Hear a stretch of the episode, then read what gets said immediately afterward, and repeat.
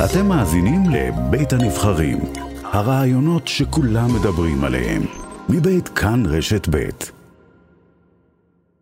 איתנו חבר הכנסת יאיר לפיד, יושב ראש יש עתיד והאופוזיציה, בוקר טוב לך.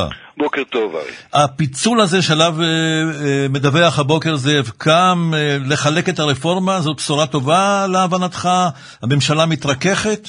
קודם כל, ברור מה קורה פה, הרי זה שני הסעיפים, אחד שנוגע למשפט נתניהו והשני שנוגע לעניין של אריה דרעי. זאת אומרת, מה שאמרנו כל הזמן הוא נכון, זה לא רפורמה משפטית, זה חבורה עבריינית שמנסה לטפל בענייניה. העניין של בחירת השופטים זה נתניהו דואג שיהיה לו את השופטים הנכונים שהוא יוכל לבחור אותם לענייני משפטו והעניין של חוקי יסוד זה בשביל שהם יוכלו להחזיר את דרעי לממשלה. הם עסוקים רק בעצמם, העמדת הפנים שזו רפורמה משפטית היא שקר גלוי.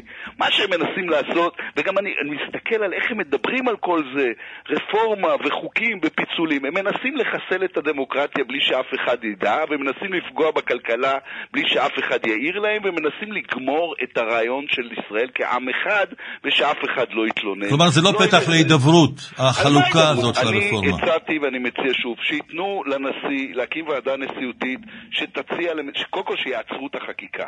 אבל חוקים נדונים בכנסת, לא בשום מקום אחר, עם כל הכבוד לנשיא המדינה, ויש לי הרבה כבוד לנשיא. יש, אני אומר לך, מה זה החוקים? זה לא חוקים. זה ניסיונה של קבוצה עבריינית להיחלץ מבעיותיה המשפטיות. והם לא קיבלו מנדט לפרק את הדמוקרטיה הישראלית. אנחנו לא הלכנו לבחירות להצביע על השאלה האם אנחנו רוצים להיות דמוקרטיה או לא רוצים להיות דמוקרטיה. מדינת ישראל היא דמוקרטית, גם אם היו מחר מצביעים על זה שלנשים אסור לצאת מהבית, זה היה לא דמוקרטי. מה שהם עושים הוא לא חוקי, מה שהם עושים מפרק את הרעיון של מדינה אחת, עם אחד, עם ישראל מאוחד. מה שצריך לעשות, לתת לנשיא להקים ועדה נשיאותית שתציע תיקון. אני אף פעם לא חשבתי ולא אמרתי שלא צריך תיקון גם במערכת המשפטית, אין מערכת שאי אפשר לשפר.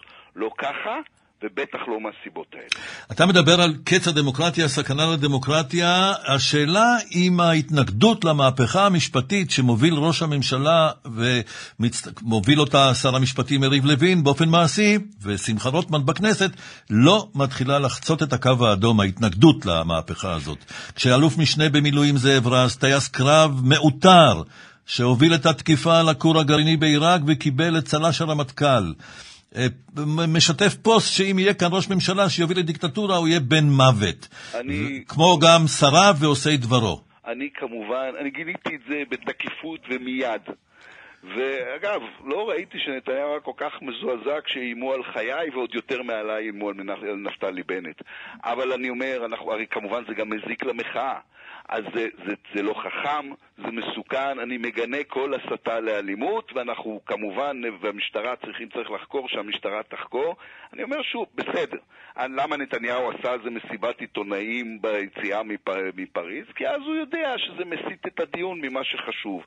מה שחשוב באמת, וכמובן אני נגד כל אלימות, מה שחשוב באמת זה שאם אנחנו רוצים להמשיך לחיות במדינה דמוקרטית, ואם אנחנו רוצים להמשיך להיות עם אחד, הם צריכים לעצור ולהעביר לנשיא את כל הנושא. אבל איך, זה, איך אתה מסביר את זה שזה בא, הרי הדברים של אה, אה, זאב רז באים אחרי אותם הדברים החמורים שאמר עורך הדין דוד חודק, ש... אמש בתוכנית הכל פוליטי בכאן 11, שם הוא התנצל עליהם, הייתי באולפן ושמעתי את זה. למה זה קורה דווקא לאנשים הטובים שלחמו ועשו המון למען המדינה? מפני שהם מבועתים. זה לא מצדיק את זה, זה כמובן לא, לא, לא, אסור לדבר ככה.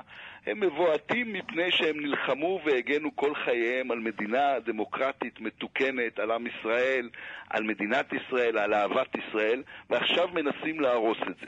וזה ייהרס. שלא נתבלבל אם הם יצליחו להעביר את ההפיכה הזו, אז כל מה שהם לחמו בשבילו מתרסק לנגד עינינו. זה לא מצדיק, אבל זו הסיבה. אתה שואל מהי הסיבה? זוהי הסיבה.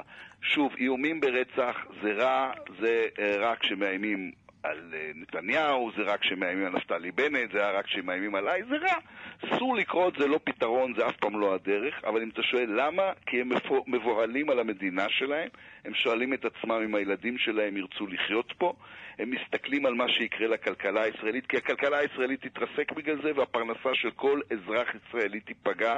הם מנסים לעשות את זה... נתניהו דווקא אמר שהוא נפגש עם אנשי עסקים בצרפת, ושמע שהם רוצים לבוא לארץ עם הכסף ולהשקיע כאן. ביקשו ממנו שם אחד של איש עסקים שאמר שהוא מסתכל על הרפורמה הזאת ואומר אני רוצה לבוא לארץ. עזוב, ג'יי פי מורגן באנגליה, באמריקה וברקליס באנגליה ושלוש מאות כלכלנים הכי בכירים בארץ פה, שם אחד שיביאו של מישהו שאומר שהוא לא שופר מוחלט, שלא מבין שהכלכלה שלנו תיפגע והפרנסה של כל אזרח ישראלי תיפגע והשקעות זרות יברחו מפה. אתמול דיברתי עם איזה חבר שהסביר לי איך הוא מוציא את הכסף לפני שתהיה חקיקה שהיא לא נותנת להוציא את הכסף. אבל הטענה של אנשי ראש הממשלה היא שהתבהלה שיוצרים פה אה, מול התוכנית הזאת לרפורמה משפטית אה, מעמיקה כפי שזה מתוכנן, התבהלה הזאת היא שגורמת לחברות הבינלאומיות להרגיש שהעסק פה לא יציב. אני מבין שהם אומרים... שהם יעשו מה שהם רוצים, ואם אם, האופוזיציה תצביע על הסכנות שזה גורם, אז גם זה לא בסדר. הם לא יסתמו לנו את הפה. אנחנו נגיד מה קורה באמת, כי זה תפקידנו, ואני לא מקבל הוראות לא מנתניהו ולא מסמוטריץ', מה מותר לי להגיד ומה אסור לי להגיד. אבל לנוכח מה שהדברים החמורים שנאמרים, יאיר לפיד, אני שואל אותך לסיום, אולי בכל זאת מנהיגי האופוזיציה, אתה, בני גנץ, כל האחרים, צריכים להוריד את הטונים, את גובה הלהבות, לא לדבר על קץ הדמוקרטיה. אני אגיד לך, זה הפוך. אני לא מוכן להיות, בעוד שנה או שנתיים, כשמדינת ישראל לא תהיה דמוקרטית, להסתכל אחורה ולהגיד, אני שתקתי מול הדבר הזה. מה שקורה פה, אני אומר שוב, יש פה איזה ניסיון לצמצם ולהמעיט ולהסביר ובעיקר לסבך. הטכניקה שלהם זה להטביע את כולנו בפרטים.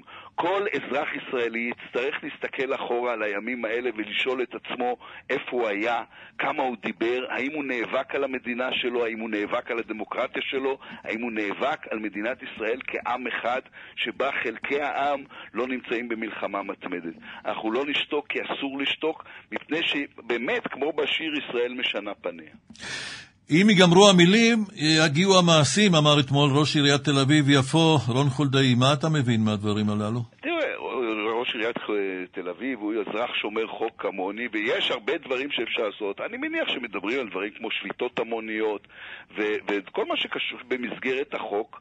אפשר וצריך לעשות. מה שלא חוקי, לא חוקי, ולא עושים, אנחנו אזרחי שומרי, אזרחים שומרי חוק, ולהבדיל מהקואליציה, אנחנו לא משנים את החוקים כל פעם שהם לא נוחים לנו.